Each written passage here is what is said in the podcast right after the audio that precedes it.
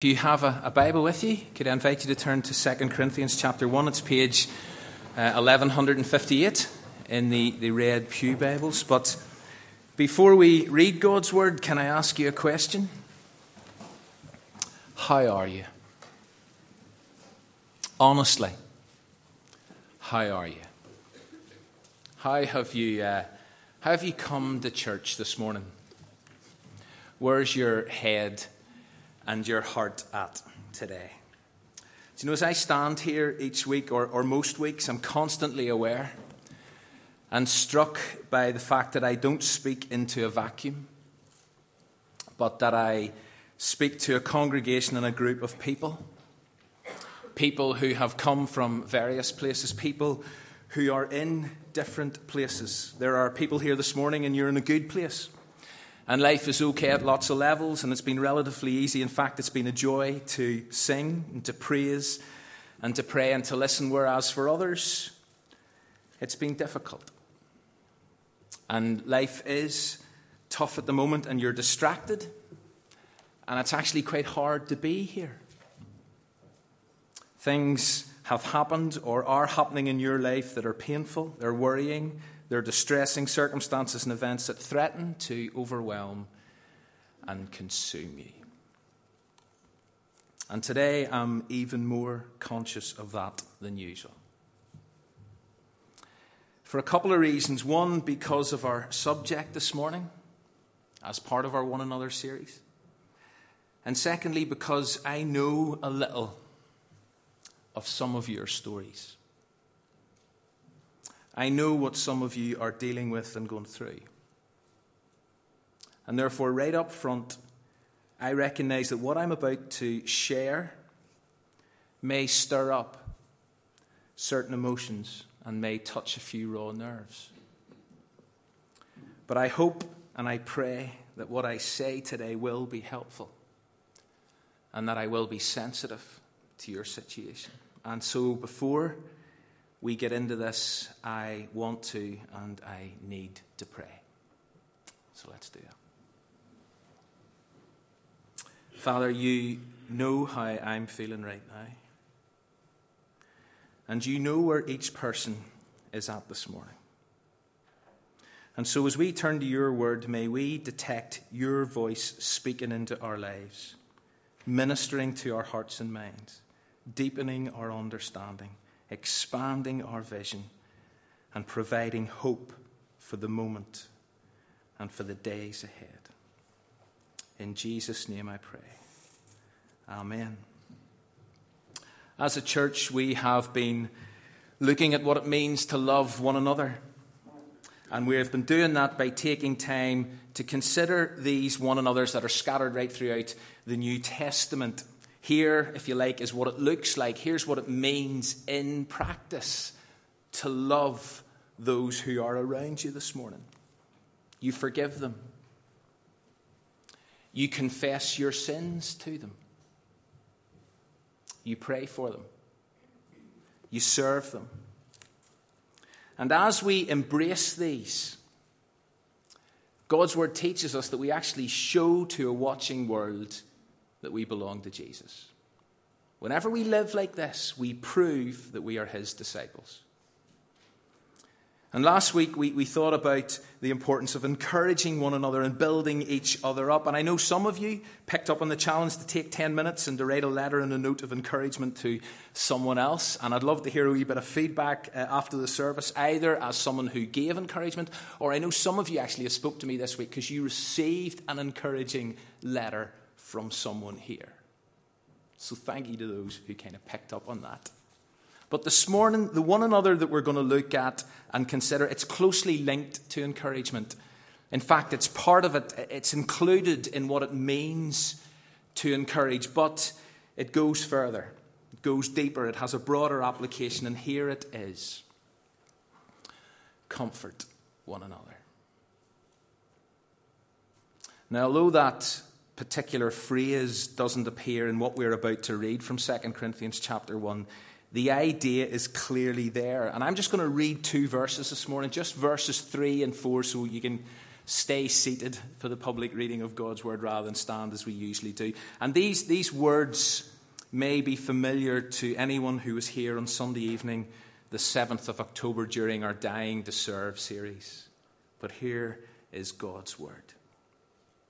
Praise be to the God and Father of our Lord Jesus Christ, the Father of compassion, the God of all comfort, who comforts us in all our troubles so that we can comfort those in any trouble with the comfort we ourselves have received from God. Let me read that again. Praise be to the God and Father of our Lord Jesus Christ, the Father of compassion and the God of all comfort, who comforts us in all our troubles so that we can comfort those in any trouble with the comfort we ourselves have received from God. Loss and grief are common life experiences. No one here is immune to them. We've all faced them, or are facing them, or will face them. I know it's true that for some people they seem to have to deal with these realities far more than others, but loss and grief and the need to comfort is and will be part of all of our lives in a fallen, broken, dysfunctional world. Now, I know that the word loss didn't appear in what we just read, but trouble did. Or if you have an ESV or an RSV translation, the word is affliction. Comfort those who are in any affliction. And in the New Testament, it's this one word that describes the experience of loss. This one word describes the circumstances that hem you in, that threaten to squeeze the life clean out of you. There's some here this morning and you feel hemmed in. And something has happened that's squeezing the life clean out of you. And whenever we talk about loss, and about the pain and the grief that accompanies us, most of us immediately think of death. And that's perfectly understandable because death is perhaps the most catastrophic loss that we can ever face. And whether it is the death of an elderly relative or friend that was partly expected, or it's the unexpected and totally shocking death of a loved one, the sense of loss and grief is real and it's raw and it affects you to the core of your being. Everything changes. And so, as we talk about comforting one another, I realize that most of us will have this issue in mind, but let's also recognize that grief and loss can be and are triggered via other life experiences. And I'm almost reluctant to identify some of these because, again, I have no doubt that there will be people, people here for whom this is their story. grief that has been caused by the loss of a significant relationship. A marriage breakdown, for example. Grief that has been caused by the desire to be in a particular relationship, and yet that relationship somehow seems elusive. Grief caused by the loss of a dream regarding family and career grief caused by a church split, and the painful fallout that accompanies that. Grief caused by the loss of close family and friends who move away and they leave this real hole and gap in your lives, and so the list goes on. There are many faces of loss and grief. And grief, to a large extent, is a solitary journey. No two people go through it the same way. Yet, however unusual the grief, the comfort that grieving people desire is relatively similar. And we, as a community and as a local church, have this unique opportunity and, I would say, responsibility God given responsibility to comfort one another. But as we look at this together, and I, know there are many issues to bear in mind, and wisdom and sensitivity are crucial. But as we think about this this morning, I want to start by encouraging us, every single one of us, to see God afresh this morning to see God afresh in our grief and in our loss and in our trouble and in our affliction. I want to remind us of who God is, what's true about his character, what is true about what God does. Because you see, if you can grasp that, if you can somehow know who God is, then it will have a profound and far reaching effect on your tendency or your ability to actually draw alongside someone other and put an arm around their shoulder and comfort them. Starts with seeing God afresh. So back to 2 Corinthians 1. Because after an initial greeting, which we didn't read, verses 1 and 2, Paul then begins this letter with an expression of high praise. And here, Paul clarifies who God is. Here, Paul sort of highlights certain aspects of God's character, aspects that need to be remembered. That he says, listen, you've got to celebrate these things, even though it's hard. And what Paul declares and what he affirms is this God is the Father of compassion. And Gordon brought this out in his prayer this morning. God is the Father of compassion and the God of all comfort. And if you hear nothing else and if you take nothing else away with you from this morning, could I encourage you just to take that verse, take those two truths with you into your life and into your situation this week. And Paul is about to speak about suffering and trouble. Now, we're not going to deal with the specifics that he addresses in subsequent verses. But as he talks about the reality of trouble and loss and affliction, he wants to stress, he wants to sing, he wants to scream at the top of his lungs listen, you're not left by yourself to confront this. You don't have to handle this alone. This thing that's ripping your heart apart. You don't have to handle it on your own. Why? Because God is the Father of compassion and the God of all comfort. God is there with us, He's there for us in the midst of mess. He's not removed from, He's not oblivious to what we're going through. His heart breaks along with your heart this morning. God cares about our circumstances and pain. Now, compassion is not about feeling sorry for from a distance. It's about active engagement. The Good Samaritan had compassion, we read in the Gospels. He had compassion on the guy who was left for dead by the side of the Jericho road, and it caused him to do what? To draw alongside, to roll up his sleeves, and to get involved. God is the Father of compassion. In other words, He comes alongside and He cares doesn't just feel sorry for you. As one of the psalm writers would affirm, the Lord is near to the brokenhearted. And he rescues those who are in distress. And many here have proved that. And many here are proving that right now through gritted teeth that even though they find themselves in difficult places, in dark valleys, going through painful experiences, God has been, God is there, God is near, God is close, somehow strengthening, somehow sustaining, somehow, and only God knows how, comforting.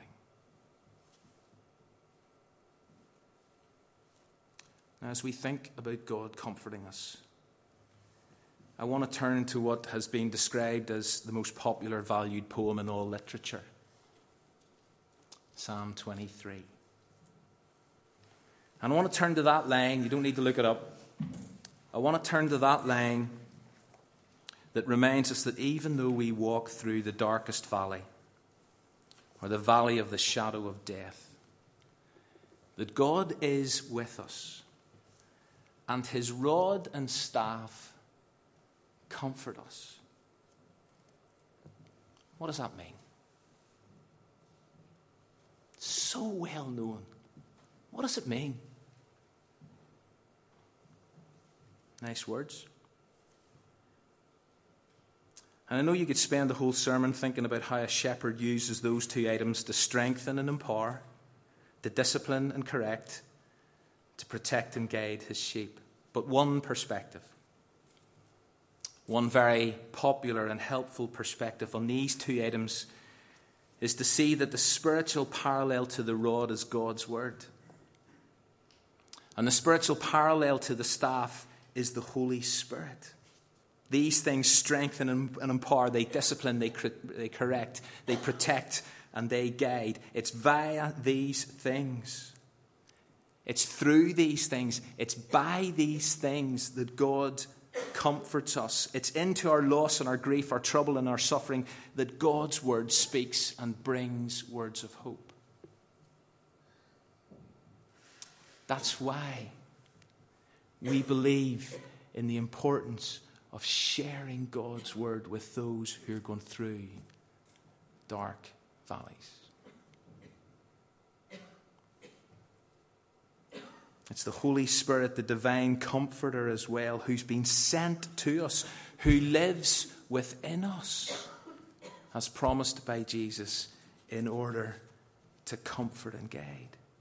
And so, as we think about the God of all comfort, let's recognize that there is incredible value in reading and engaging with His Word, listening to it, meditating on it. That is where we often receive comfort from God. This is what it means. So, when we say God comforts us, that's one of the key ways He does. And let's also remember that the divine comforter is with us. But back to our text. Because here in, in 2 Corinthians 1, Paul praises the God and Father of compassion, the God of all comfort, who is, and I'm simply reading on, who comforts us in all our troubles. That's what the next phrase is saying. And I know it goes without saying, and you don't need me to tell you this, but let me say it anyway. There is no guarantee, there is no blanket promise in Scripture that the God of compassion or the Father of all comfort will always deliver and save us from trouble. No guarantee. No sense of that anywhere in Scripture. Doesn't say God will keep us immune from trouble. Doesn't say God will keep us free from trouble, as some prosperity and health and wealth type gospel nonsense seems to imply at times. Loss and grief, suffering and pain are inevitable in this life and in this world. But what we've got is this incredible promise that God comforts us in our trouble. In fact, it goes further God comforts us in all our troubles. Or again, as one of the psalm writers would say, God is a refuge and strength, an ever present help in, not from, in trouble. And so, whatever is causing your heart to break this morning, whatever loss you're having to face, God's there. God's here. Here. Comforting. I know some of you might be thinking, hang on a minute, David, our theme for this morning as part of this series is about comforting one another. So, why have we spent so much time dealing with God comforting us? Well, let me reread verse 3, the first part of, part of verse 4, and then read on. Praise be to the Father of compassion, the God of all comfort, who comforts us in all our troubles. Here's the bit. So that we can comfort those in any trouble with the comfort we ourselves receive from God. You see, you and I are conduits of comfort. We receive it from God, who is our source, and then we let it flow through us to others, to each other, to one another. God's amazing, necessary, and life restoring comfort is not simply for private and personal consumption. We got to pass it on, we got to pay it forward. Showed you this quote before God does not comfort us to make us comfortable, but to make us comforters. And therefore, in addition to experiencing God's comfort via His Word and His Spirit, His rod and His staff, we also discover that God's comfort can be and often is given and received. How?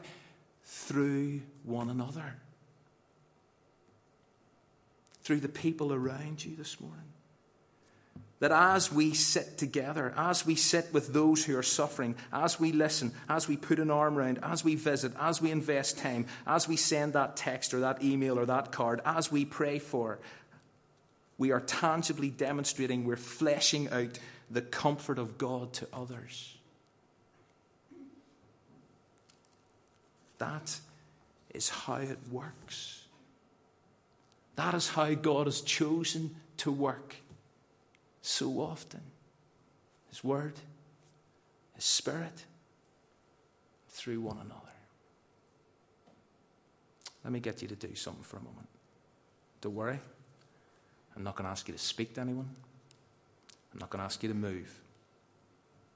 I just want to create an opportunity for personal reflection. I'd like you to think of a time, either ages ago, recently, or right now, whenever God used someone who had gone through suffering and sorrow to draw alongside you and minister to you when you were facing a similar situation. And let me encourage you to take a moment and thank God for them. Thank God for someone who was a conduit of comfort.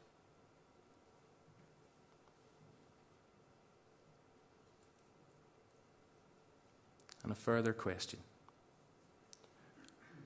What trouble are you facing right now? And how might God use you to bring comfort and encouragement to someone who's going to face similar pain in the future? comfort one another. Paul writes here comfort others with the comfort you have received from God. But what makes a good comforter? Well, let me share as I close three characteristics of good comforters. And I've taken these from this book which I've used quite a bit during this series. We've only one week left. If anybody kind of wants to follow up to this series and read something, there's a recommendation. But on this issue, Gerald Sittser speaks out of a place of having lost a wife and a daughter in a tragic car accident involving a drunk driver. And here's how he identifies good comforters.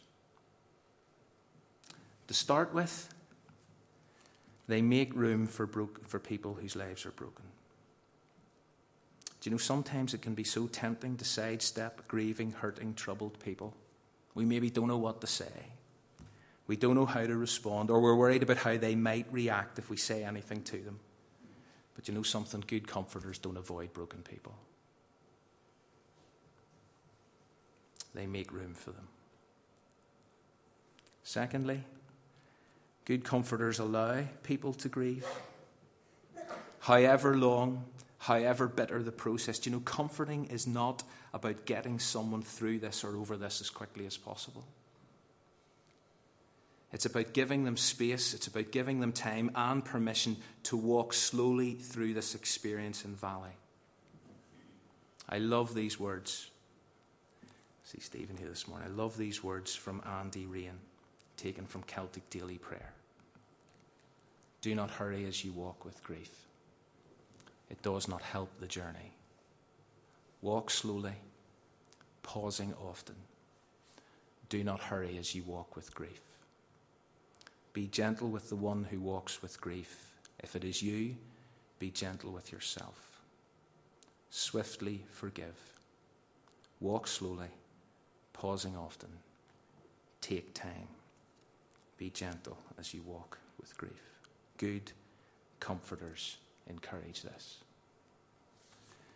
Another dimension of this is that, that sometimes those who are hurting find themselves inundated with people and conversations and invitations. And those have their place, of course, they do, especially in the initial aftermath, but it's also critical that we give people clearance, few words, little advice, and no pressure. As one person has helpfully written, those in grief welcome a visit if it comes without too many words. Those in grief welcome a conversation if it comes without too much advice. And those in grief welcome an invitation if it comes without too much pressure to accept. Good comforters allow people space and time to process their loss. And the third characteristic is that good comforters offer hope. Hope for the future. Do you know life, as I've said, changes whenever we experience loss? But it doesn't end. Certain dreams may die. Aspects of the story you imagined may be over. We will have often think about, well, what might have been if the loss hadn't occurred. And that's only natural. But life goes on.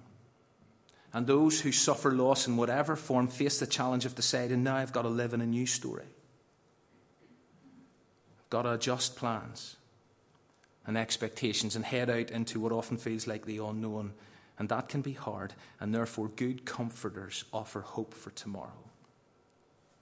There is tomorrow, the next day. And ultimately, that means pointing people to God, our God, the God who gives hope. Plus, it, remain, it means reminding people of the greatest hope of all the hope of the resurrection. You see, what sets the Christian community apart, or what should set us apart, is not the absence of suffering, it's the reality of hope in it. The hope we have in mess. The Easter story tells us that life has defeated death. The grave could not contain Jesus. He rose to a life that would never end. And this is, it's got to be our future hope.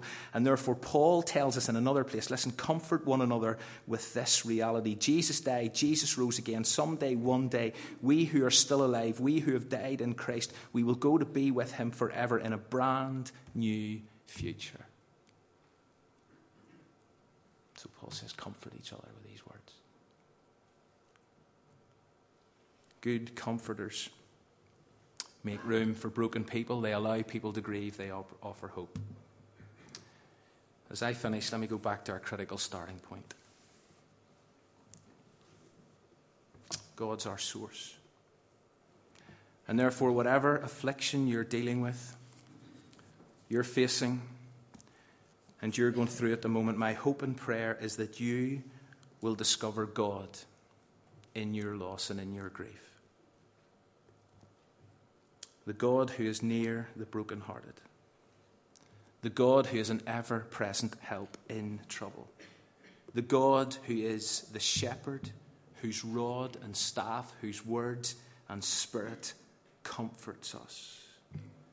And then, in light of that discovery, in light of who God is and what God does, may we become these conduits of comfort so that we can comfort one another with the comfort that we ourselves have received. May we let it flow through us to one another. Let's pray.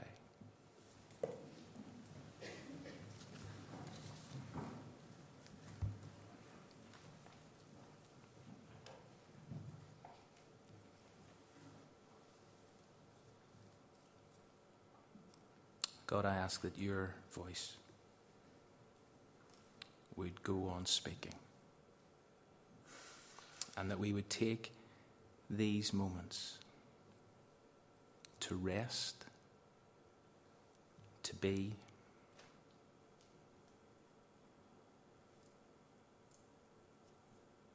and to find refuge in you.